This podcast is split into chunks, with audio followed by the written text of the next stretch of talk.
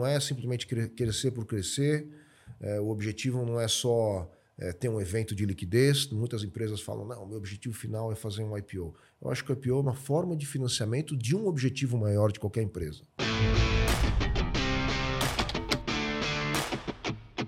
Pessoal do Papo de CEO, hoje estamos com Paulo Samia, CEO do UOL, que tem uma história muito boa para contar para gente. Vai falar muito sobre mercado, sobre esse, essa indústria de mídia. E, cara, o cara não é pouca coisa não. Escuta aí a história dele. Ele ingressou no UOL em janeiro de 2000 e ficou por lá até 2005. Retornou em 2016, virou CEO em 2019.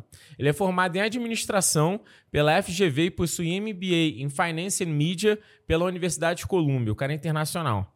É, e hoje, cara, está como CEO de um dos portais que é pioneiro é, em jornalismo multiplataforma no Brasil, que conta com mais de 400 matérias por dia e mais de 50 produtos digitais. Acertei tudo agora? Perfeito. Boa, Paulo, muito obrigado por você estar aqui conosco. É um é prazer poder conversar com você.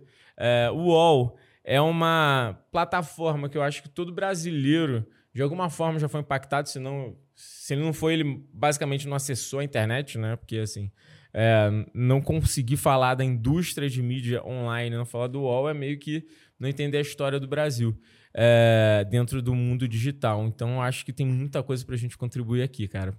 Não tenha dúvida. Bom, primeiro, antes de mais nada, obrigado pelo convite, Dani. É um prazer estar aqui, é, explicando um pouco mais da indústria, da empresa e também falando um pouco de mim. Acho que é, é, é bem legal essa experiência. Muito obrigado. Boa. É, o UOL é, é, o que você disse, né? O UOL hoje em dia, é, e, e, na verdade há 27 anos, a gente lançou o UOL em 96. Há 27 anos ele é o portal e o veículo de comunicação digital líder de audiência no Brasil. Hoje a gente fala com mais de 110 milhões de pessoas todos os meses. Isso daí dá quase 90% da internet brasileira. É, então é uma cobertura muito grande. A gente é líder de audiência na internet brasileira.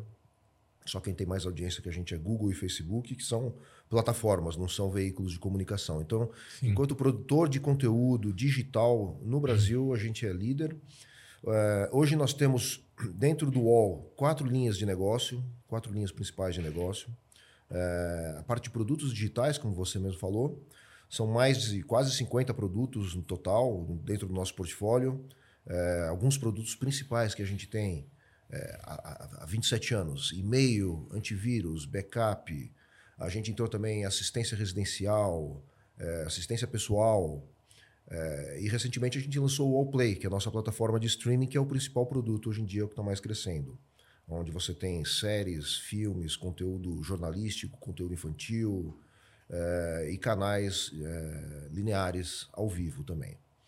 Então, essa é a nossa linha de produtos digitais. Segunda linha, a linha de publicidade. Como te disse, Sim. a gente é a maior audiência da internet brasileira.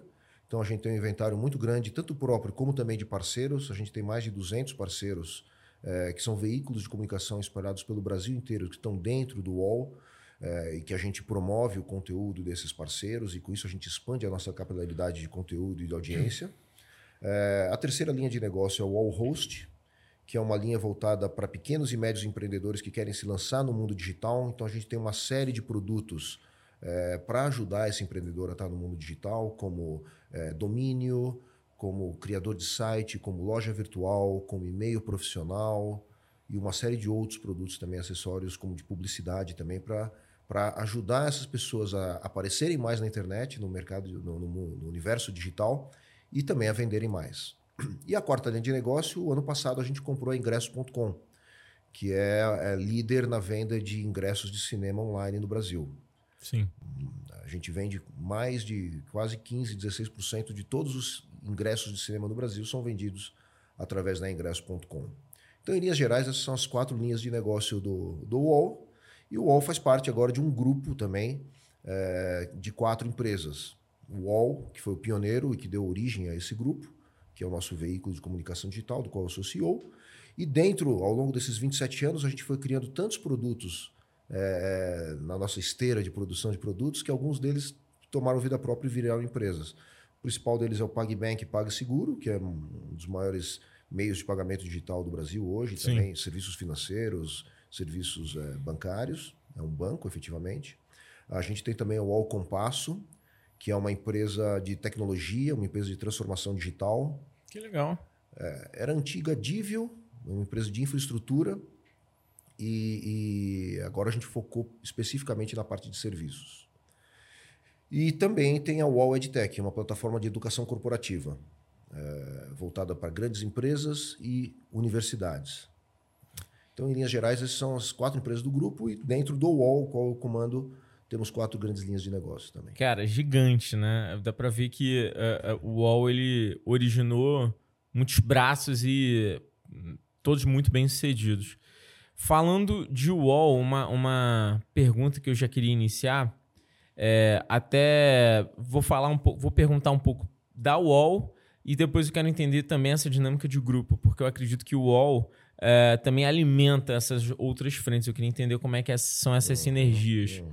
É, mas falando de UOL, é, começando do, do final para o início, você, com, você comentou um pouco sobre a sua última linha de negócio, que é a, a o, o ingresso. ingresso. Ele é uma empresa dividida da UOL ou é um, uma unidade sua hoje dentro do, da empresa UOL? Hoje é uma unidade de negócio dentro Boa. da empresa UOL. Né? Então, é, é, a gente foca muito no negócio em si. Ele era uma empresa separada, a gente adquiriu essa empresa e integramos ela dentro do nosso portfólio de produtos. Por quê?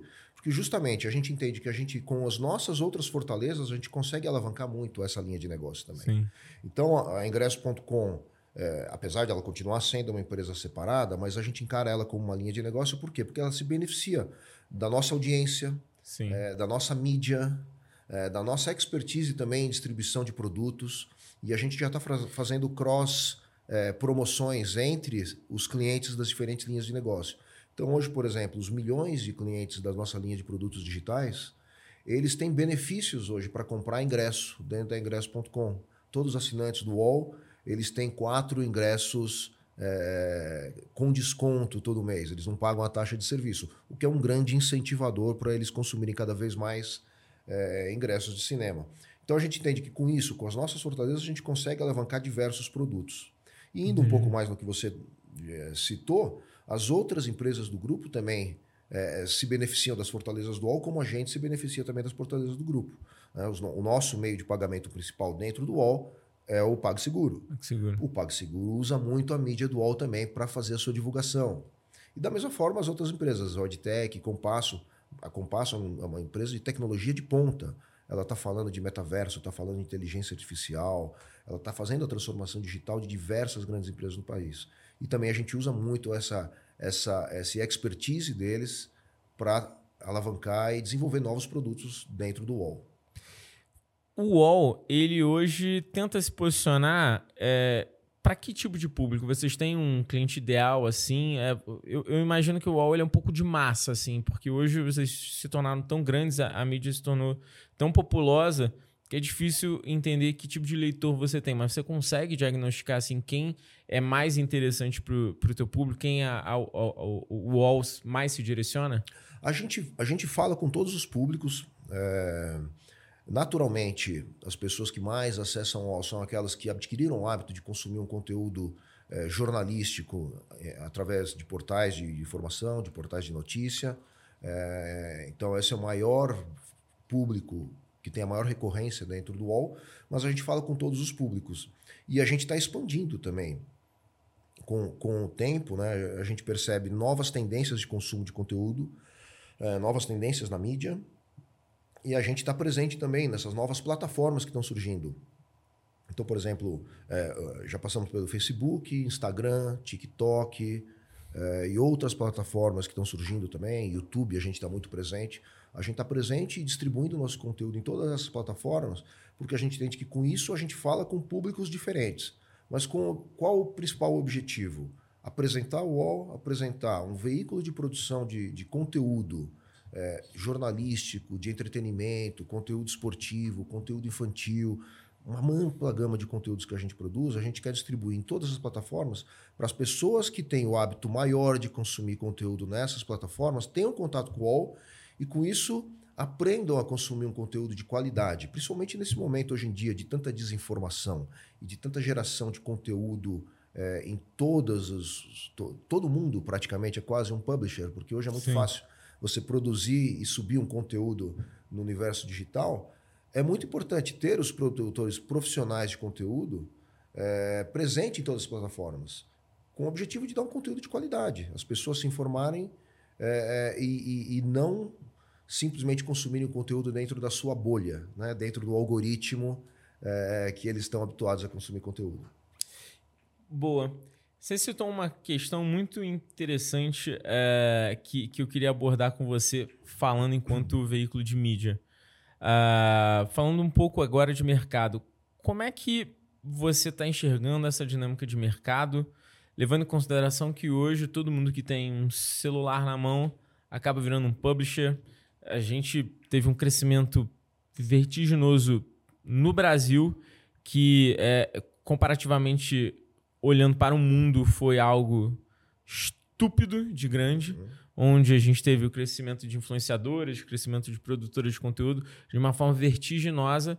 E, de certa forma, eu acredito que esses tipos de, de pessoas, não sei se pode dizer que competem, mas eles acabam é, entendendo que dentro do digital a gente tem um tempo escasso do nosso leitor, eles acabam de alguma forma, acredito, roubando esse tempo. Como é que, como é que você viu esse crescimento? Como é que vocês se posicionaram nesse sentido? Eu acho que a palavra correta é, é muito mais complementa. Né? Boa. É... Competição não é tanto o, o momento, porque o quê?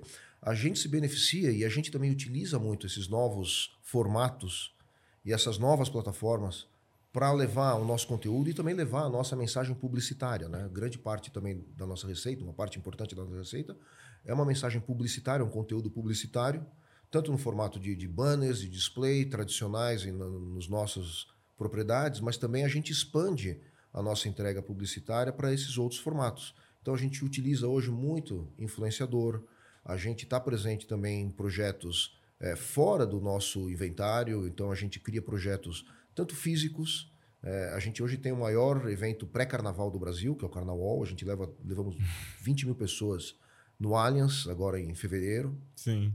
É, a gente produz outros projetos também, é, 360, como Universa Talks, como diversos formatos de discussão, de palestras e de conteúdo interativo com o público. Né? E a gente também coloca também o nosso conteúdo nessas plataformas onde esse novo público que não está habituado a consumir um portal de conteúdo, está habituado a, a, a, navegar nas plataformas, eles têm contato com o nosso conteúdo, tanto publicitário quanto conteúdo é, é, editorial. Então, é, é, na verdade, é um complemento para a nossa presença digital. E a gente, claro, a gente está olhando com, com muita atenção esses novos formatos e avaliando investimentos em muitos deles até. Eu vi que vocês começaram também a fazer um movimento bem interessante é, com alguns publishers para eles estarem próximos ao UOL. Um, um, podcast que eu sigo, por exemplo, é do Otaviano Costa, uhum. né? que ele está lá com vocês. É, isso foi um movimento para vocês estarem conectados com esse tipo de cara e, e somarem forças. Hoje é, é uma estratégia de vocês dentro da parte de mídia? Sem dúvida. A gente, a gente reforça muito a nossa área de entretenimento. Né? É, recentemente, há uns dois anos, a gente renomeou, inclusive, a nossa vertical de entretenimento para Splash, é, o All Splash, é onde a gente concentra todo o nosso conteúdo de entretenimento. E a gente busca trazer cada vez mais talentos, talentos de relevância nacional, para produzir conteúdo e não só um conteúdo é, perene, certo? Mas também um conteúdo direcionado para marcas. Então, por exemplo, o Otaviano, ele tem esse nosso programa semanal, e muito tem muita é, adesão, muito interesse de anunciantes, porque fala direto com o público que já está habituado a, a, consumir o conteúdo do Otaviano, uma pessoa que tem uma, uma, uma, presença e uma penetração muito grande em diversas... Carisma muito grande. Carisma enorme, né? uma pessoa muito querida dentro do UOL. E, e, e, e, com isso a gente expande né, a nossa mensagem para um público que antes a gente não falava. Então faz parte da nossa estratégia. A gente tem trazido vários vários talentos desse, desse nível. A gente teve, teve contrato já com, com o Zeca Camargo, com o Chico Barney, é, e com vários outros que estão que, que dentro do nosso portfólio de produtos e, e, conteúdo de entretenimento. Legal. é, não sei se é possível abrir essa dinâmica, mas uma dúvida que a gente acaba recebendo muito sobre é, empresários e até mesmo influencers que acabam seguindo a gente, porque hoje isso acaba se misturando um pouco dentro do mundo dos negócios.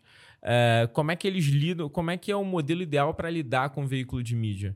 Então, de uma forma geral, por exemplo, como é que é o modelo de sustentação é, de, por exemplo, um influenciador que quer estar tá no UOL é, e como é que vocês trabalham em conjunto? Ele é responsável pela audiência, ele é responsável pelo conteúdo. Isso é uma bola dividida que ele também tem que trazer audiência e vocês também trazem audiência e somam forças. O modelo de monetização é através de publicidade, é, e aí vocês repassam uma parte para ele. Como, como, é que funciona esse modelo de uma forma geral? Eu acho que é, são as duas coisas que você falou. Os dois têm um interesse comum em gerar cada vez mais audiência. Então, é, explicando mais ou menos um projeto como é que funciona. Tá. A gente recebe uma demanda dos anunciantes, ou a gente eventualmente leva um projeto para os anunciantes, a gente faz isso muito dentro de casa também. A gente desenvolve projetos e apresenta para os anunciantes. É, e assim que a gente começa a tocar esse projeto, a gente traz os, as diferentes peças que vão compor a entrega desse projeto. E muitas vezes a gente usa influenciadores para isso. Então, ou a gente tem contato direto, ou a gente faz um hunting de, de influenciadores mais relevantes para aquela específica marca. É, e a gente alavanca também a audiência desses, desses anunciantes, com, com chamadas dentro da nossa propriedade, dentro da plataforma do UOL. E o anunciante também ele tem a responsabilidade de tanto trazer a audiência dele, fazer um bom conteúdo, fazer uma boa peça publicitária e, e desenvolver os, as, as entregas, né? fazer as entregas previstas no, no projeto. Basicamente, esse é o formato que a gente trabalha com os influenciadores hoje. E, e no caso de, de influenciadores que são mais perenes dentro do UOL, uh, não necessariamente o Otaviano, mas sei lá, outras pessoas, outras pessoas que acabam descrevendo uhum, lá. Uhum. Esse cara mais perene, é, o intuito qual é com ele? Porque nesse caso não é só um projeto, é algo um pouco mais específico. Vocês entendem que existe algum tipo de setor que demanda mais esse tipo de conteúdo que aquele cara produz e assim ele acaba também sendo uma, uma força para você buscar mais anunciante? Sem dúvida. Aí é, é, a lógica mesmo de um veículo de comunicação. Né? Hoje, é, é importante falar, por exemplo, a gente produz já mais de 10 horas diárias de conteúdo ao vivo. Então a gente tem uma grade de programação. Certo. Tanto jornalística como de entretenimento, como esportiva. A gente também tem vários talentos do, do, do mundo esportivo dentro do UOL. Ah, meu sócio é fissurado, é. cara. Matheus, o UOL fica lá aberto o dia inteiro. Eu, porra, eu não sei se ele trabalha ou fica é lendo lá. Das, é uma das verticais principais nossas, a parte de, de, de esportes. É, então a gente tem uma grade de programação. A gente faz essa grade equilibrada para ter todos os tipos de interesse é, de público. E com isso a gente atrai cada vez mais anunciante. O Otaviano, por exemplo, como você falou, ele, é um, ele, é um, ele, é um, um, ele produz um conteúdo e ele é uma personalidade que tem é, atrai diversos interesses, diferentes interesses, tanto da indústria de, de, de, de bens de consumo, como da indústria de entretenimento. Uh, a gente tem o Drauzio Varela, que é muito forte na indústria de, de, de farmacêutica. Né? Uh, Chico Barney na indústria de alimentos, né? culinária.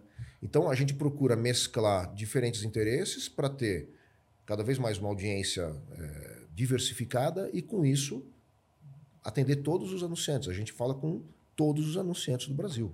A gente tem mais de 1.500 grandes anunciantes ativos e hum. dezenas de milhares de, de anunciantes que, que, que, passam pelo UOL, é, passaram pelo UOL ao longo dos tempos. Né? E nesses modelos vocês trabalham mais como uma. Ou não, não sei se tem é, fórmula certa, mas vocês trabalham com revenue share ou vocês acabam olhando para um, um, uma dinâmica fixa, entendendo que ele. Aí tem, aí tem diversos modelos. Por exemplo, essa nossa grade de programação, a gente tem um contrato fixo com eles, onde eles fazem, fazem parte do nosso. Do, do nosso esquadrão ali. Esquadrão, né?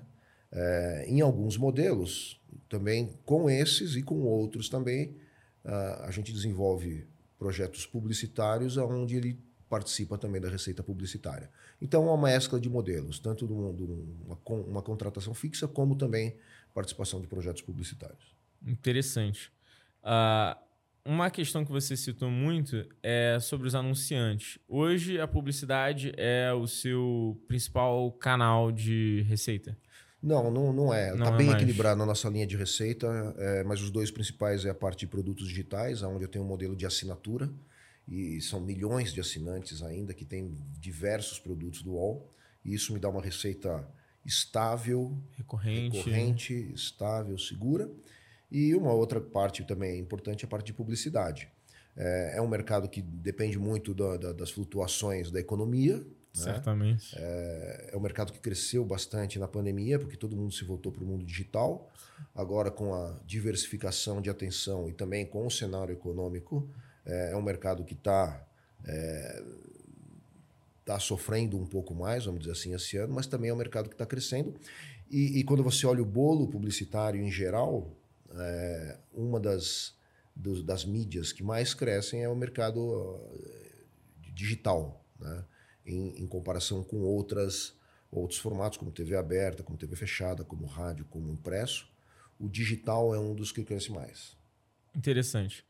O- uma, uma questão que eu discuto muito é, lá na empresa, né, a gente tem uma empresa de consultoria em gestão, marketing e tecnologia, e muitas vezes a gente acaba atuando fortemente com players que vão ah, ao mercado né, e buscam a gente para fazer lançamento de produtos, enfim.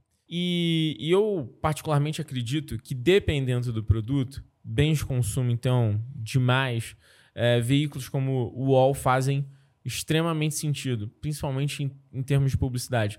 Mas a gente vem sentindo cada vez mais que esse público, é uma percepção minha, não tenho dados, até estou te perguntando, ah, que eles vêm querendo trabalhar com ins- mídias pagas direcionadas para os veículos de redes sociais, ao invés de entender que esse é um veículo. Ah, pelo menos essa tem sido a nossa sensibilidade de redução nesse sentido. Apesar de achar que eu, particularmente, tá? É, aí é uma posição nossa que a gente indica muito. A gente gosta muito desses veículos, não só porque você está aqui, mas porque de fato eu acredito que existe um esforço prático é, que esse cara não contabiliza, né? Porque você tem zilhões de pautas aqui, você tem tracking muito grande de pautas do que faz ou não faz sentido. Para esse cara conseguir ter esse know-how não sendo veículo de mídia, ele não vai ter isso. Sim. Entendeu? Então aqui o investimento é, é mais assertivo. É. Ah, mas eu tenho sentido um pouco isso. Vocês, vocês têm sentido essa frição ou não? Na verdade, isso daí é um pouco da dinâmica né, dos diferentes eh, momentos de contato desses, dos diferentes veículos e plataformas. Eh, a gente, como a gente tem eh, um conteúdo onde as pessoas buscam ativamente acessar para se informar, elas são impactadas pela, pela, pela mensagem de, de centenas de anunciantes. Sim. Então, é, a gente entende que o UOL ele, ele faz muito mais uma parte no topo do funil, ou seja, de formação de marca, de reforço de marca, de awareness. Sim. né? É, e, e com isso, a pessoa, depois, quando vai comprar e, e- manifesta a intenção da compra, é, ela entra na- nas plataformas de busca, ou plataformas, redes sociais e, e- e busca efetivamente aquele produto. Então, na verdade, é toda uma jornada onde no topo do funil você está muito mais. é, o UOL está muito mais forte. Na conversão, sem dúvida nenhuma, ferramentas de busca e ferramentas de, de- de e-commerce, elas têm uma conversão no final do funil maior. Por quê? Porque a pessoa foi impactada antes. Sim. Ela teve o awareness antes. Se ela não tiver esse, esse impacto antes, essa conversão no final ela é muito menor. Então a gente faz parte do- da, da jornada de, de, de, de, compra, né? de consumo, de, educação do consumidor sobre aquele mercado, sobre aquela indústria, sobre aquele produto, até despertar a intenção de compra. né? Então, eh, a gente tem também eh, produtos que fazem a conversão. A gente tem o All Ads, onde qualquer pessoa com 20 reais pode anunciar no All. Eh, e com isso pode fazer a conversão também. Mas a gente está muito mais forte, né? a gente é muito mais ativo nessa criação de marca, na criação de awareness. A gente consegue, eh, dentro do, do UOL, fazer algum tipo de tracking eh, da nossa campanha, por exemplo? Se eu anuncio lá em publicidade, eu consigo direcionar, sei lá, quais editorias eu, eu quero anunciar e depois eu consigo copilar esses dados e, sei lá, não sei nem se eu consigo pôr um pixel lá, mas eu consigo botar um pixel para direcionar isso? Consegue. A gente faz um tracking total de toda a jornada do consumidor até a conversão, inclusive, mesmo que não seja nas nossas plataformas. A gente sabe exatamente onde ele converteu, quando ele converteu, em que momento ele converteu.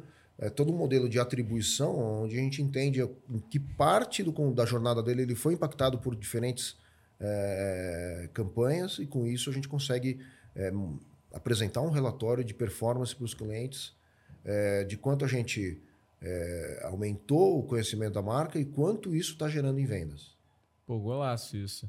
E ainda mais se você consegue dar é, é, esse tracking desse cara e as informações para ele poder otimizar as campanhas dele depois, né? Exatamente. Porque se ele consegue otimizar mais, cara, faz muito sentido. Legal você ter essa percepção e até expor essa, esse posicionamento assim de ser uma, uma boca de funil.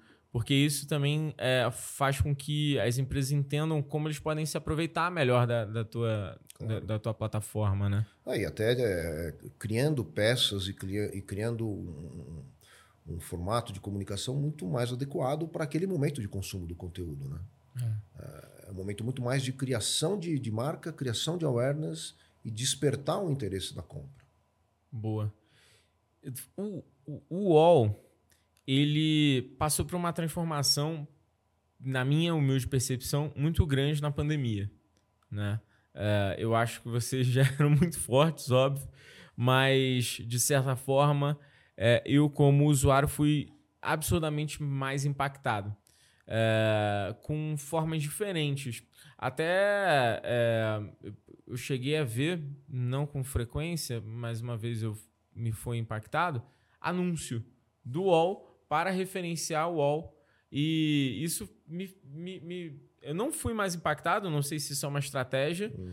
é, ou se não sei, foi um teste, não sei. Mas eu fui impactado, eu achei isso fantástico. De vocês conseguirem, de alguma forma, aproveitar as mídias é, para levarem mais caras para a sua plataforma. Não sei se foi uma estratégia, eu queria entender um Sim. pouco como, como, fazer, como é essa estratégia de aumento de audiência. Uhum. Uh, mas funcionou comigo e eu sempre, assim, eu, como eu disse, é complexo você dizer quem não vê o wall, sabe? Todo mundo vê, porque se digita nos mecanismos de busca, esse é outro ponto que eu também quero perguntar. Tá lá vocês, sabe? Uhum. Vocês são rápidos na notícia, vocês conseguem trazer uma, uma parte muito forte. Metade da galera que curte esporte já intuitivamente vai pro UOL Uau. tranquilamente, sabe? É uma coisa muito forte. Tem uma área lá também de editorias é, de, de saúde, vida, que é absurdamente forte. É, que eu, quando vou consultar intuitivamente, vou no UOL. Uh, então, acho que isso, que isso é, é, muito forte. Mas eu queria entender como é que foi esse momento de pandemia, quais estratégias vocês adotaram ali para ter um crescimento gigante uh, e quais são as outras estratégias que, de alguma forma, você faz para aumento de audiência. Uhum, perfeito. É, a pandemia ela ajudou muito a direcionar a atenção para todo mundo digital. Mas, na verdade, um pouco antes da pandemia, um, um ano e meio, dois anos antes da pandemia, a gente já começou uma estratégia onde a gente criou verticais de interesse. É, então, a gente criou diversos verticais com interesses específicos. A gente tem o Universa, que é um, um vertical onde trata do mundo feminino, do empoderamento feminino, da nova mulher. É, a gente tem o All Viva Bem, que trata da, de saúde Viva e bem, de bem-estar. A gente tem o All é, Nossa, e o Nossa ele é um, um a gente tem uma vertical de estilo de vida, de viagens, de gastronomia, né? todo, todo esse, esse ecossistema de lifestyle está dentro do nossa. A gente criou o vertical ECOA. O ECOA é um vertical para divulgar causas sociais, é, é, mensagens propositivas, mensagens, é, pessoas que estão fazendo diferença no mundo. É, a gente criou o Tilt, que é uma plataforma de tecnologia. Tem o All Carros, que já é referência no mercado automobilístico. A gente tem o prêmio All Carros também, que é super é, concorrido também e valorizado pela indústria. Então, a gente criou diversas verticais e com isso daí a gente trouxe uma audiência nova. Certo. É, não só, não só é, na verdade, distribuindo a audiência que a gente tinha dentro da nossa plataforma tradicional, né, do UOL Notícias, UOL Entretenimento, etc. Mas a gente trouxe uma nova audiência que, que, que se identificava com esses novos verticais, com uma linguagem muito mais moderna. O Splash, por exemplo, tem uma linguagem muito mais de plataforma, é, de, de, rede social, onde você vai dando scroll e você vai vendo as notícias de uma forma muito mais é, resumida né, para falar com um novo público. É, e além disso também, a gente focou numa produção de conteúdo de mais, eu não vou dizer mais qualidade, porque a gente sempre teve qualidade, mas um conteúdo mais profundo, um conteúdo mais perene. Enquanto veículo de notícias, a gente produz muita notícia, muito, muito hard news. O hard news é, é super importante, as pessoas estão lá todo dia com a página aberta para se informar, mas é, uma, é um conteúdo, ele não é, ele é muito imediato. Ah. No dia seguinte ele não tem tanto valor porque é uma notícia já velha, vamos dizer assim. Sim. A gente está buscando cada vez mais produzir um conteúdo mais perene. Então a gente também criou algumas marcas para esse tipo de conteúdo. A gente tem agora o All Prime, que são são documentários, são reportagens mais aprofundadas e é uma reportagem que você vai ler daqui um ano, daqui dois anos, ela vai estar tá ainda é, atual.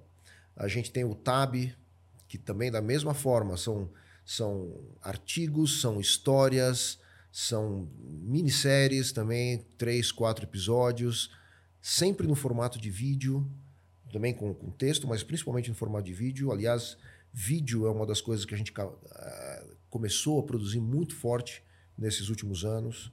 A gente criou uma produtora que é o Move.doc, ah, legal. É, e a gente produz vídeo não só para nossas plataformas, como hoje estamos produzindo vídeo para plataformas de streaming também. A gente é contratado para produzir para Netflix, para produzir para Amazon, para produzir para outras plataformas também. E que tipo de conteúdo? conteúdo o nosso conteúdo investigativo, o nosso conteúdo de documentário, é, a gente produz é, um determinado conteúdo e, e, e, e para essas outras plataformas a gente produz até um conteúdo mais aprofundado também. Pô, então, isso uh, tem muito a ver uh, com um pouco da tua especialização que você foi lá para fora, porque eu vi que você fez um, um, MBA bem específico, né, de Finance and Media, né, Media Industry, uhum, né, uhum. É, bem direcionado e, e, uma coisa que eu particularmente admiro pra caramba, eu estudei também no exterior, é, são os veículos de mídia de lá, cara, assim, Sim. né, hands down, os caras sabem fazer mídia pra caramba. Entendo. É, e, e, e, eu acho que. Não sei se você acabou fazendo isso de lá. Lá foi um, um grande insight. Como é que foi essa dinâmica estratégica? Porque. É, não, não, não dizendo melhor ou pior, mas é, de 2019, que não coincidentemente foi o momento que você começou a assumir o UOL, a gente começou a ver uma, uma, uma etapa de, como você disse, modernização. Né, para falar com um novo público que as empresas de tempos em tempos precisa faz, precisam fazer isso, uhum, né? Uhum. Atualizar o público, é, porque o público envelhece. É, como é que foi essa união de nova estratégia que o, que o grupo deve ter pensado e te colocou de frente? É, quais foram esses pontos estratégicos que você fez? Uhum. Queria entender como é que, como é que essa, essa parte do, do, dos estudos que você buscou lá no exterior serviram de base, essa miscelânea aí que acabou gerando essas novas editorias, essas novas frentes de produtos? Bom, o, quando eu, eu saí do UOL em 2005, né, eu estava seis anos já, já no UOL, eu saí do UOL em 2005 para fazer o meu MBA lá em Colômbia, é, mas o meu objetivo sempre foi voltar para o UOL. Né? É, o próprio estudou no exterior, você sabe, quando você vai por uma faculdade dessa para fazer um MBA, você tem que, que mostrar por que, que você está fazendo esse MBA. É, você tem que, você né? tem que vender né, para a faculdade, até para você ser aceito. Né? E o meu interesse sempre foi voltar para o UOL. Eu sempre quis voltar para essa indústria, uma indústria que eu acho que é uma indústria é, não só dinâmica, desafiadora, mas principalmente é uma indústria de muita responsabilidade. Né? É. Você, você levar levar informação, levar conteúdo para milhões de pessoas é, não é só um privilégio, mas é uma responsabilidade também. Então você tem, tem que ter profissionais capacitados nessa indústria. É, eu sempre foquei na área financeira, eu comecei no, na área financeira, eu acho que a área financeira é uma área importante para qualquer executivo, que te dá uma visão 100%. muito grande da, dos mecanismos da empresa e do que efetivamente gera valor da empresa. E esse é um foco que nós temos no UOL. É, é, o nosso mantra é resultado. A gente nunca trabalha sem resultado. Todos os projetos que a gente toca para frente, a gente sempre tem um, um, business plan e mirando o resultado. Né? Projeto que não dá resultado, ou produto que não está dando resultado, rapidamente a gente toma uma decisão. É, mas o meu objetivo sempre foi voltar para o UOL. Eu passei por algumas empresas de tecnologia, empresas de consultoria, o que também deu uma bagagem muito forte analítica é, e me deu uma visão também de diversas indústrias. E quando eu voltei para o UOL, eu busquei aplicar tudo isso que eu aprendi, não só na, na, no MBA, mas também nas diversas indústrias que eu passei, é, com o objetivo de melhorar, principalmente produtividade, performance e também trazer uma visão de outras empresas é, para o UOL. Mas essa iniciativa toda que a gente fez no UOL, de criação de novas verticais, de foco, de, de, de verticalização, de aprofundamento do conteúdo, é um projeto que, que nós discutimos internamente, sem dúvida nenhuma, com todos os meus diretores e com todas as áreas envolvidas na empresa. E em conjunto a gente foi desenvolvendo isso ao longo dos últimos anos. Né? Bom, muito bom, cara. E uh, se a gente fosse entender estrategicamente onde a Wall quer estar nos próximos anos, sabe? Qual é seu main goal ali, é, sua North, North Star Metric? Uhum. Você quer olhar é, para o Wall de uma forma geral? Qual é? A gente quer ser o principal veículo de consumo de conteúdo do brasileiro no mundo digital. A gente é muito forte já nisso e a gente vai ser cada vez mais forte. Porque hoje o consumo de conteúdo no mundo digital ela está se mesclando com outros formatos de conteúdo. Sim. Um formato que está crescendo muito, um meio que está crescendo muito é a TV conectada. A gente começou esse passo no sentido de cada vez mais produzir conteúdo, produzir conteúdo ao vivo, produzir conteúdo em vídeo. Cada vez mais a gente vai estar tá presente em TV conectada. A gente vai estar presente em diversas plataformas de consumo de conteúdo, como eu te falei, com o nosso conteúdo, tanto jornalístico como de entretenimento. A gente quer que todo brasileiro se informe, se entretenha e, e, e, e se divirta consumindo o conteúdo do UOL. Essa é a nossa visão. Para isso, a gente tem que estar presente em diversos formatos, em diversos meios de distribuição do nosso conteúdo, não se restringindo somente ao digital, mas naturalmente cada vez mais forte no digital, que é o que está mais crescendo. Então, esse é o nosso objetivo, ser o maior conglomerado de mídia digital do Brasil. A minha próxima pergunta tem a ver com conglomerado. A gente tem visto no exterior um processo de, é, de aglutinação de, de indústria, ou melhor, de aglutinação da indústria, né? Uhum. A gente tem visto um processo de consolidação, né? Essa é a palavra certa. É, hoje, no, não sei nem se pode abrir isso. Normalmente uhum. eu, eu, a gente pede um corte aqui quando, quando vai falar sobre isso. Mas uh, vocês têm olhado também para o crescimento inorgânico, existe é, a vontade de consolidação maior de mercado, porque assim, vocês já são um dos maiores veículos. É uhum. É natural que nos maiores veículos faça essa movimentação de consolidação em algum momento. Uhum, uhum. Não, eu acho que é, isso daí não é, acho que não é nem segredo e é na verdade, se alguém de uma grande empresa vier aqui e falar que não está olhando para um crescimento inorgânico também, ele não deveria estar nessa posição, porque eu, eu, acho que você tem que buscar um crescimento de todas as formas, sem Total. dúvida nenhuma, fazendo melhor aquilo que você faz, ou seja, melhorando os seus processos, melhorando a sua produtividade, fazendo é, mais daquilo que você faz. Mas, sem dúvida nenhuma, você tem que estar olhando o mercado, você tem que estar vendo quais são as peças que vão compor o, o seu ecossistema, aquilo que você tem é, como objetivo lá para frente, e é, você tem que definir como, como preencher essas lacunas.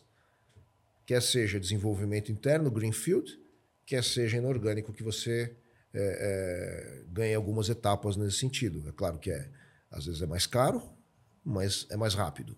Sim. Da outra forma, você faz do jeito que você quer, você faz com a sua cara, pode demorar um pouco mais e pode ser muito mais é, economicamente atrativo. Então, é, como eu te falei, tudo que a gente faz no UOL é com base em projeto, tudo tem um, business plan, tudo tem um retorno esperado, mas a gente vê tanto inorgânico como greenfield para mas com um objetivo final. Não é simplesmente crescer por crescer. É, o objetivo não é só é, ter um evento de liquidez. Muitas empresas falam, não, meu objetivo final é fazer um IPO. Eu acho que o IPO é uma forma de financiamento de um objetivo maior de qualquer empresa. Total. Assim como qualquer outro é, evento de liquidez. O nosso objetivo não é isso. O nosso objetivo é, como eu te falei, consolidar a nossa presença em todos os meios e formatos de consumo de conteúdo no Brasil, é, para com isso a gente poder entregar melhor qualidade de conteúdo, uma abrangência maior de audiência e com isso atingir, todos os nossos clientes, tanto consumidor é, final como os anunciantes. Boa. É, esse é um ponto também importante. Né? Vocês, enquanto grupo, já têm uma robustez gigante, né? É, mas existe a vontade de, porventura, buscar eventos de liquidez. Não é uma prioridade, mas. Não, como eu não. te falei, o, um evento de liquidez para mim só faz sentido quando você tem um objetivo maior em cima disso. Ou seja, uhum. é, você só venderia parte da sua empresa se você precisar desse recurso para atingir um objetivo principal. Então, o nosso objetivo não é um evento de liquidez. Nosso objetivo é o crescimento e é compor. É, é, e trazer essas peças que vão compor esse quebra-cabeça, no sentido da gente estar presente em todos os momentos de consumo de conteúdo, quer seja para o consumidor final de conteúdo, para a nossa audiência, quer seja para o nosso anunciante poder oferecer um pacote completo de, de, de oferta de, de, de produtos de, de publicidade. Golaço. Eu tenho uma pergunta muito específica minha mesmo, assim, que eu queria te perguntar, que é o seguinte. Uh, quase uma consultoria aqui. Uh, a gente atua muito uh, no decorrer desse tempo com o processo de owned media. A gente percebeu que dentro dos nossos clientes, não todos, na, na, na verdade, poucos, é, é, a gente consegue ver que faz sentido para esses caras terem mídia própria, owned media. Uhum. Uh, porque é um público que a gente consegue nichar, é, existem é, vários segmentos que ainda buscam, né, é, principalmente quando é nichado, existem vários players, né, ou melhor, vários usuários que querem aquele conteúdo específico extremamente direcionado e são aqueles early adopters, né? Uhum. Eles querem estar tá naquela meiuca. Então, esse owned media para esse tipo de cara funciona. Mas a gente tem visto, é, enquanto player que produz isso, um crescimento grande nesse, nesse segmento. Uh, e aí eu queria entender se isso para vocês uh, é, é, um movimento natural das empresas cada vez mais terem mídia própria, como Infomoney ou Exame, aí pegando já uma coisa um pouco maior, né? Uhum. Uh, não tão menor. Mas olhando até para uns próximos passos de Infomoney, Exame, que foram movimentos que os bancos fizeram, uh, você acredita que as empresas vão também buscar essa, essa onda de mídia? É, isso para vocês faz sentido? Uh, você, com, como é que você vê esse movimento? Eu acho que isso daí é, é o reforço da importância da mídia e do, da, da produção de conteúdo de qualidade para o pro processo de decisão de compra, para o processo de decisão de consumo. É, essas empresas, quando buscam ter esse conteúdo, eles estão buscando o quê? Eles estão buscando uma audiência onde eles tenham um controle maior dos dados, ele, eles entendam mais detalhes do consumidor daquele conteúdo, que naturalmente é o consumidor também do produto daquelas empresas. É, isso daí reforça a importância de você ter um, um conteúdo de qualidade e um conteúdo de profundidade. Eu acho que acho não, isso eu tenho certeza, é caro produzir conteúdo. Muito. Muito caro. Produzir muito conteúdo, caro. produzir conteúdo de qualidade é muito caro. É, é, um negócio de escala. Tanto é que em nenhuma indústria, nenhuma geografia você vê é, dezenas de, de, grandes veículos de comunicação. Normalmente se conta nos dedos, na mão de um, dois dedos, no, nos dedos de uma ou duas mãos no máximo. É, então é um, é um negócio de, de, de, com uma barreira de entrada alta. Quando você é nichado, é muito mais fácil você ter uma produção de conteúdo muito mais específica. Mas quando você tem uma ampla gama de, de, de interesses, é cada vez mais difícil. Eu acho que é uma tendência no momento, principalmente com a necessidade de aquisição de dados, com, com LGPD, por exemplo, onde é muito importante você ter dados próprios. É uma tendência, por isso que essas, algumas empresas fizeram esse momento. Eu acho que ela vai se estabilizar e talvez eventualmente, naturalmente, essas peças que fazem parte agora dessas outras empresas vão talvez se realocar dentro de outros produtores de conteúdo. É, como assim? Não entendi isso. Não, eventualmente, é, é, depois de um tempo, faça mais sentido. Depois de ficar tão grande, eventualmente não faz mais sentido, por exemplo, eles manterem esses produtores de conteúdo dentro da sua empresa. É melhor você colocar isso daí dentro de um outro veículo de conteúdo onde tenha mais escala. Sim, e faça uma parceria, por exemplo. Boa.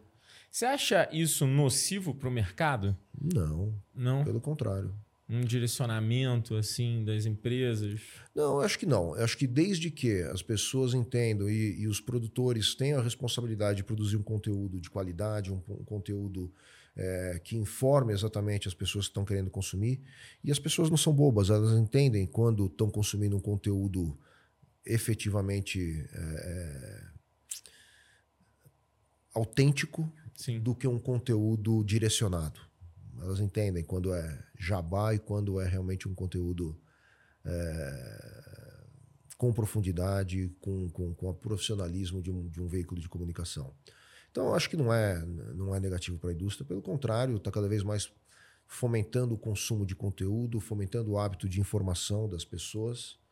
É, e acho que só, só, a indústria como um todo tem a ganhar com isso. Boa. É, uma questão também que é, eu, eu acho muito interessante a gente discutir aqui é sobre uh, o quão a gente está sendo capilarizado pela dinâmica de streaming. Uhum. Uh, e vocês já estão se posicionando nisso, eu achei fantástico. Eu, eu até antes de da gente começar o papo, eu comecei a ver aqui um pouco do, dos movimentos que vocês estão fazendo. achei fantástico. Achei que vocês realmente estão olhando muito para isso e acho que estão olhando para o conteúdo de streaming muito casado com a sua audiência também, que é extremamente massificada. Uhum. Eu achei isso, pô, foda. Uhum. achei muito bom. Uh, como é que você está vendo essa movimentação de cada vez mais streaming e audiovisual crescer na, na, no consumo de conteúdo uh, dentro da sua estratégia geral? E como é que você acredita que esse teu produto de streaming vai funcionar como um todo? Assim, qual a estratégia para ele? Olha, eu acho que o que está tá acontecendo no mercado de streaming é uma tendência já de alguns anos, onde, primeiro, as pessoas estão saindo cada vez mais dos meios de, de, de comunicação tradicionais. Então, TV aberta ainda é muito forte. Não dá para falar uhum. que estão saindo TV aberta porque o Brasil é muito grande e ela tem um alcance muito grande. Mas TV apaga teve uma migração muito forte para o streaming, né? os chamados cord cutters. É, o que acontece hoje é que, com tantos streamings e as pessoas assinando tantos streamings, daqui a pouco, daqui a pouco não, hoje, se você assinar vários conteúdos de streaming, é mais caro do que você ter uma uma TV paga. Já acontece isso comigo. Já acontece isso com vários, né? Então, acho que a tendência agora é haver naturalmente uma consolidação desse, desse público em poucos streamings pagos, ou seja, no modelo de assinatura, e um crescimento cada vez maior daqui para frente do streaming monetizado por um modelo de publicidade. Que com isso você pega a próxima camada da população que está disposta a pagar. Né? Tem um price discrimination aqui. Primeiro você lançou e você capturou aquele, aquele público que está disposto a pagar é, por num modelo de assinatura, ou seja, está disposto a ter uma, uma, uma despesa mensal para ter acesso a determinado conteúdo. Agora você vai pegar a segunda leva dessa, dessa camada de consumo, de consumidores, que são aqueles que, que, que querem ter um conteúdo diferenciado, então eles vão assinar um ou dois é, plataformas de streaming. E, naturalmente, aqueles que têm maior amplitude de conteúdo e maior qualidade de conteúdo vão ser os escolhidos. E vão acessar também um conteúdo de streaming mais no long tail através do modelo de publicidade. É aquelas pessoas que estão habituadas já a ter um break de comercial, a ter um ser impactado por uma publicidade ao longo de um conteúdo que não fere, que, que é, é às vezes é muitas vezes é, é, é construtivo, né, é produtivo até você ser impactado por algum alguma publicidade e com isso você vai ter acesso a um conteúdo é, grátis pago pelo anunciante. Então acho que a tendência na, na, no mercado de streaming é essa, é isso que a gente já está vendo. É o que eles chamam de FAST, é Free Ad Supported TV. ou seja, TV grátis suportada por publicidade. E, e, o interessante disso é porque a gente vê, em conjunto do movimento de digitalização, né, o telespectador, o consumidor, querendo migrar para esse tipo de, de, de mídia. Mas a gente não tem visto tanto player mirando nisso aqui, uhum. né? A uhum. gente ainda vê outros veículos, sem citar nomes, fazendo uma movimentação para o streaming pago, Sim. onde eu acho que ali já é uma seara bem Isso, já bem populada já é né? já bem populada tipo quem, quem entrou assim já se posicionou é. Uh, a menos que você seja, sei lá, a Disney Plus, que veio depois, mas é a Disney, né? Tipo. Um bolso infinito. Exatamente, de bolso endless. É, é complicado. É muito complicado. Esse mercado, ele. Primeiro que a, o custo da produção de conteúdo é altíssimo. Né? Os últimos números que eu vi, Netflix gastando quase 18 bi dólar por ano na produção de conteúdo. Produção. Fora parcerias com outros produtores de conteúdo, compra de conteúdo. Então é uma dinâmica muito, muito difícil para esses, é, para essas plataformas. É, então eu acho que o que vai acontecer é isso: vai ter uma consolidação tanto na indústria como no hábito de consumo, ou seja, as pessoas vão selecionar aqueles, aqueles conteúdos mais relevantes e vão, vão assinar alguns deles e vão consumir muito um conteúdo no formato de publicidade. E isso vai junto com o crescimento e a penetração da TV conectada. Hoje você tem quase 100% quase das novas televisões já são televisões conectadas. Né? E um movimento muito forte do usuário, o telespectador também consumir em dispositivo móvel, né? Muito forte, muito forte. Hoje, uhum. 80%, 80 do consumo do conteúdo do UOL, por exemplo, é dispositivo móvel. Olha só. Então, é, você tem que estar presente e, e forte com formatos adequados para esse tipo de consumo. Isso foi até um, um, a iniciativa, uma, um dos motivos para a gente ter mudado a nossa marca. Em 2025, 2025 não, desculpa, quando a gente fez 25 anos, em 2021, a gente mudou a nossa marca. Era uma marca muito mais detalhada, com 3D, sombreado, etc. Agora ficou mais... Agora ficou uma marca muito mais flat, flat. vibrante, mais adequada para o consumo, para um, um, formato pequeno. Né? As pessoas, 80% das pessoas consomem em celular, uma tela de 10 centímetros de, de, de, de, de comprimento. Né? Então... É. E engraçado que os streamings uh, também, esses pagos, vêm a TV como um dos principais veículos. Né? A Netflix, inclusive, errou nesse processo em uhum. determinado momento. Uhum. É, eu gosto de estudar muito a Netflix. É, não sei se você já leu o livro lá, é, A Regra Não Ter Regras, né, da cultura. E aí ele fala que um, um dos problemas que eles acabaram fazendo é não vou para o mobile e não vou fazer download, não vou olhar para download porque a galera quer streaming em TV. Quando na verdade estava tendo uma migração muito forte para o mobile. Uh, cara, hoje a gente vê gente uh, em lugares triviais, como um ônibus ou, uh, sei lá, dentro de um escritório, consumindo o conteúdo em um celular com uma tela extremamente reduzida que parece ser contraprodutivo, né? Porque, uhum. putz, eu quero assistir algo maior. Mas cada vez mais existe essa consolidação no mobile. E, e pelo que eu entendi, não sei se é, é, te faço aqui a pergunta, o streaming de vocês também entra um pouco nessa, nessa frente de ser um conteúdo que você pode consumir é, de forma bem volátil, né? Não Sim. necessita do dispositivo de TV. Você pode consumir ele tranquilamente em um mobile. Sim, sem dúvida. Hoje a gente está mais presente até no mobile, a gente está lançando agora os nossos aplicativos para a TV conectada, mas o, o, nosso conteúdo especificamente, ele é um conteúdo que é muito mais fácil de ser consumido nesse formato, porque é um conteúdo muito mais é, é, curto, muito mais ágil, jornalismo, um entretenimento mais de, de consumo fácil, né? Mas eu acredito que isso daí reforça, você tem que estar presente enquanto produtor de conteúdo para todos os momentos da jornada de conteúdo. Total. As pessoas que estão no, no, ônibus hoje vendo um conteúdo em filme é porque eles não têm muita opção, mas eles priorizam o quê? Série, que é um conteúdo pequeno, que é um conteúdo de 20, 30 minutos, 40 minutos no máximo, que é o tempo que ele demora no ônibus. Mas para você assistir um filme, por exemplo, provavelmente eles vão preferir à noite em casa numa TV conectada. Então, cada formato de conteúdo e cada tipo de conteúdo tem o seu formato é, mais adequado para consumo. os canais abertos, eles têm olhado pouco para isso, né? Isso que me chama muita atenção. Uh, te botando uma saia justa, eu sei que você não pode falar mal dos, dos, dos parceiros. Eu não tenho como falar mal deles. Né? É, mas é, eles, eles estão em um momento que eu não vejo movimentos nesse sentido, sabe? Eu tenho sentido muito pouco, tirando é, o, um determinado veículo, né? É, os outros, eles estão bem incipientes nesse momento. É, eles perceberam que, que há essa necessidade, né? Então, você vê, por exemplo, um grande veículo de comunicação do Rio de Janeiro. não tem por que a gente não falar. A Globo está tá fazendo um, um, trabalho muito bom nesse sentido com o Globo Play, né? É, é um, se não me engano, já é o terceiro maior é, streaming hoje aqui no Brasil, em termos Sim. de quantidade de, de, de, de, consumidores. Acho que tem mais de 20 milhões de consumidores, se não me engano. Mas nem, não são pagos, né? Pagos menos do que isso. Bem menos do que isso.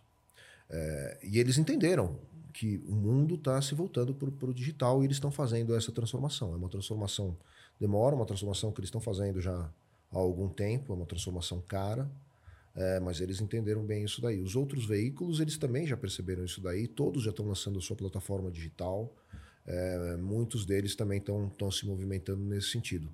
A nossa, o nosso diferencial é que há 27 anos a gente percebeu que isso ia, ia acontecer. A gente era um veículo, a gente veio do grupo Folha. Né? Sim. Então a gente é, era um veículo líder no mundo impresso, mas há 27 anos a gente teve essa visão de que estava tudo se voltando para o digital e a gente saiu na frente com, com um conteúdo 100% digital e agora cada vez mais a gente está presente em todos os momentos de formato de conteúdo. Inclusive, por exemplo, é, é, podcasts, onde a pessoa no carro pode consumir um conteúdo produzido pelo UOL também. É, eu sou aficionado por podcast. Eu adoro sou suspeito para falar. Eu adoro né? podcast. Nossa. É. O, o teu público, é, só para a gente finalizar a última pergunta, é, a penúltima pergunta. Uh, o teu público, ele é um público que eu particularmente, uh, consumidor de wall né, brasileiro, é, e também é, que gosto muito de mídia, é, consumir o UOL e me habituei a consumir o UOL, porque vocês acompanharam esse consumidor que não tinha nada, que ele era extremamente embrionário lá atrás em termos de digitalização de internet, uhum. E aí quase que virou um processo natural essa dinâmica de consumo, né? Os portais que vocês faziam, né? As dinâmicas, teve chat, teve. Ainda tem. É, te... exato. Outro dia. É... Bate-papo UOL tem. Bate-papo UOL. 6 milhões de pessoas todos os meses. Diga-se de passagem, a gente está é, fazendo umas ações, né? Porque a nossa empresa é, é muito é, home office, muito é, descentralizada, a gente está fazendo as brincadeirinhas no chat wall, está sendo mó barato. É, de, de, conexão com a galera e tal. É, mas vocês começaram lá de trás, né? E, e naturalmente esse cara, né? É, não posso dizer a palavra fidelizado, mas esse cara acompanhou o, o UOL uhum. em determinados momentos e tem uma, uma predileção para isso. Uhum. O teu público, é, ele acaba sendo muito esse cara lá que acabou acompanhando e vocês se, se, é, se utilizam dessa, dessa cauda longa ali é, do cara que hoje já amadureceu junto com vocês? Ou hoje vocês estão olhando para um público é, mais novo, mais jovem? Como é que está essa dinâmica e como é que hoje é o seu público de uma maneira geral? O, naturalmente, o nosso público é aquele que se habituou a consumir o UOL ao longo dos 25 anos. Tá. Né? Então, esse é uma, uma parte importante da nossa audiência, a gente nunca descuida dessa audiência. É aquela pessoa que chega no trabalho e deixa a homepage do UOL lá aberta para ir se informando ao longo do dia. É, é a pessoa que entra de manhã, acessa o e-mail, depois lê as notícias. Nossa, e-mail é então, é demais. É, tem, tem, tem, as pessoas que entram no bate-papo UOL para conversar com diversos grupos de interesse. Então a gente tem muito forte esse público, é um público muito cativo, como você falou, e a gente acompanha o perfil desse público. É um público 35 mais, classe AB, né? É, e, e, muito fiel ao UOL. Entra quatro, cinco vezes por dia no UOL, é, sem falar quantas vezes entra no mês, né? Não tenha dúvida nenhuma, é, um público muito cativo. O que a gente está fa fazendo agora é, a gente está entendendo que quem está entrando agora na, na, fase adulta são pessoas que eram crianças ou nem eram nascidas quando o UOL foi lançado. Total. E já já entraram no mundo digital, no mundo de, de redes sociais, de plataformas digitais. É, por isso que a gente está presente também com o nosso conteúdo nessas plataformas para educar as pessoas da, da, da, qualidade do conteúdo UOL, trazer naturalmente essas pessoas para nosso universo, para nossa plataforma, para o nosso inventário de conteúdo, para que eles tenham contato com o nosso conteúdo e, e se habituem a, a, a entrar no UOL, a pesquisar no UOL, a consumir o UOL. É, mas a distribuição nessas plataformas é muito importante para falar com esse público 35 menos. Uma coisa que vocês fizeram foi olhar muito para o público infantil. Isso eu achei muito interessante, né? Porque, de alguma forma, vocês acabaram incentivando esse público 35 mais a. a... Eu não vou. Não sei se eu posso usar a palavra evangelizar, mas a evangelizar o, o, o a criança, né? Uhum. O filho a consumir determinados conteúdos.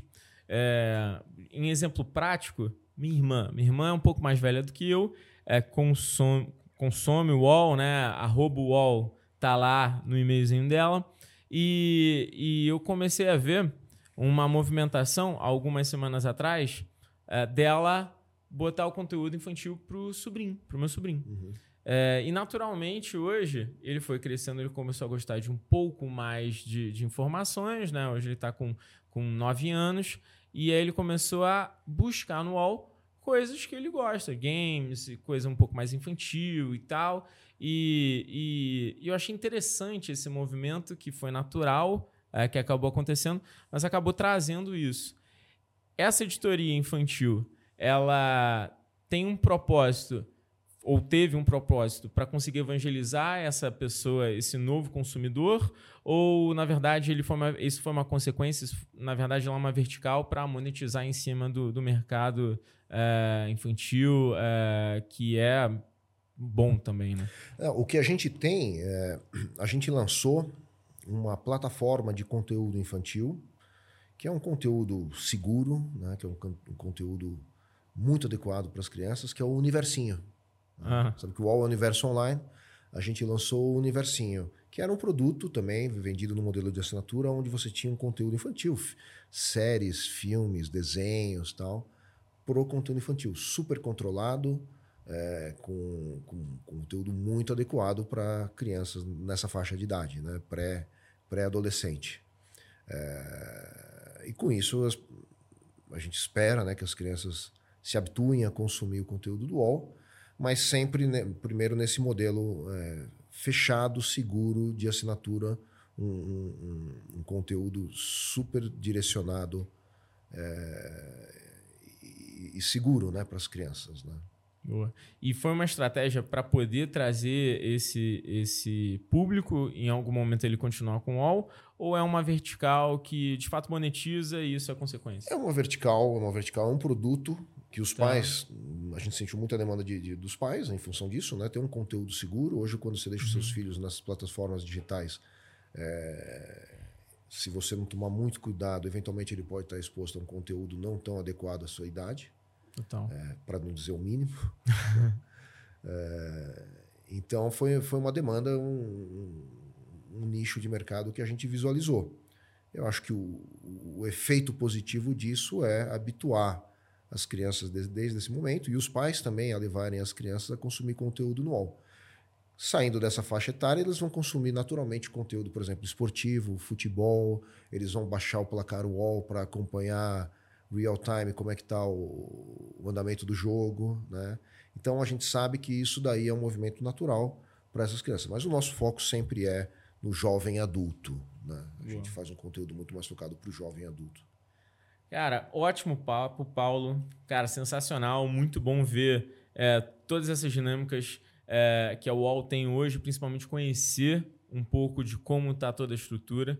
Para finalizar, eu queria te pedir para você dar uma dica para os CEOs que é, precisam entender um pouco mais de mídia querem de fato investir mais em mídia, porque é uma coisa que todo mundo faz, mas muitas vezes tem receio de entender como utilizar a plataforma e qual é a melhor forma de utilizar um veículo como esse, assim. Nossa, pergunta é, é, profunda. A gente podia fazer um outro, um outro podcast, podcast, só sobre isso. Só sobre isso. Mas eu acho que, é, primeiro, é importante entender é, a, a, a difer, o, o, diferencial né, e a importância que faz você associar a sua marca e o seu produto a um, a um ambiente seguro, a um ambiente de qualidade. Certo. Acho que essa é a primeira coisa.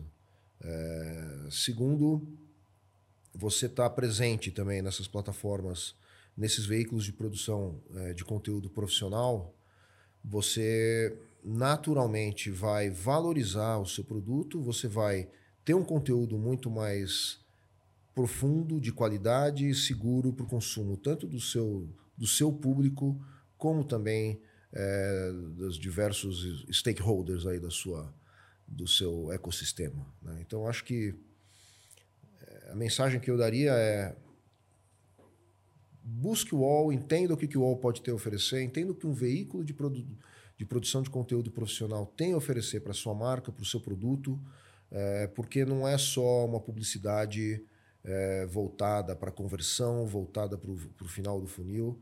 Você vai ter diversas opções de exposição de marca, diversas opções de divulgação do seu conteúdo e da sua mensagem em veículos de produção é, profissional como o Legal.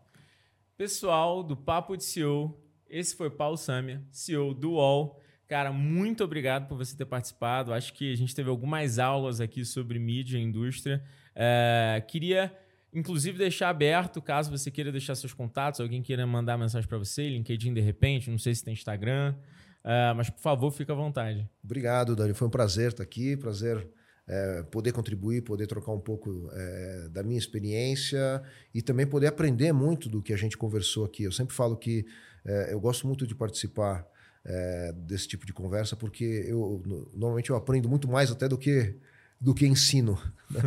e isso que acho que é uma troca muito boa.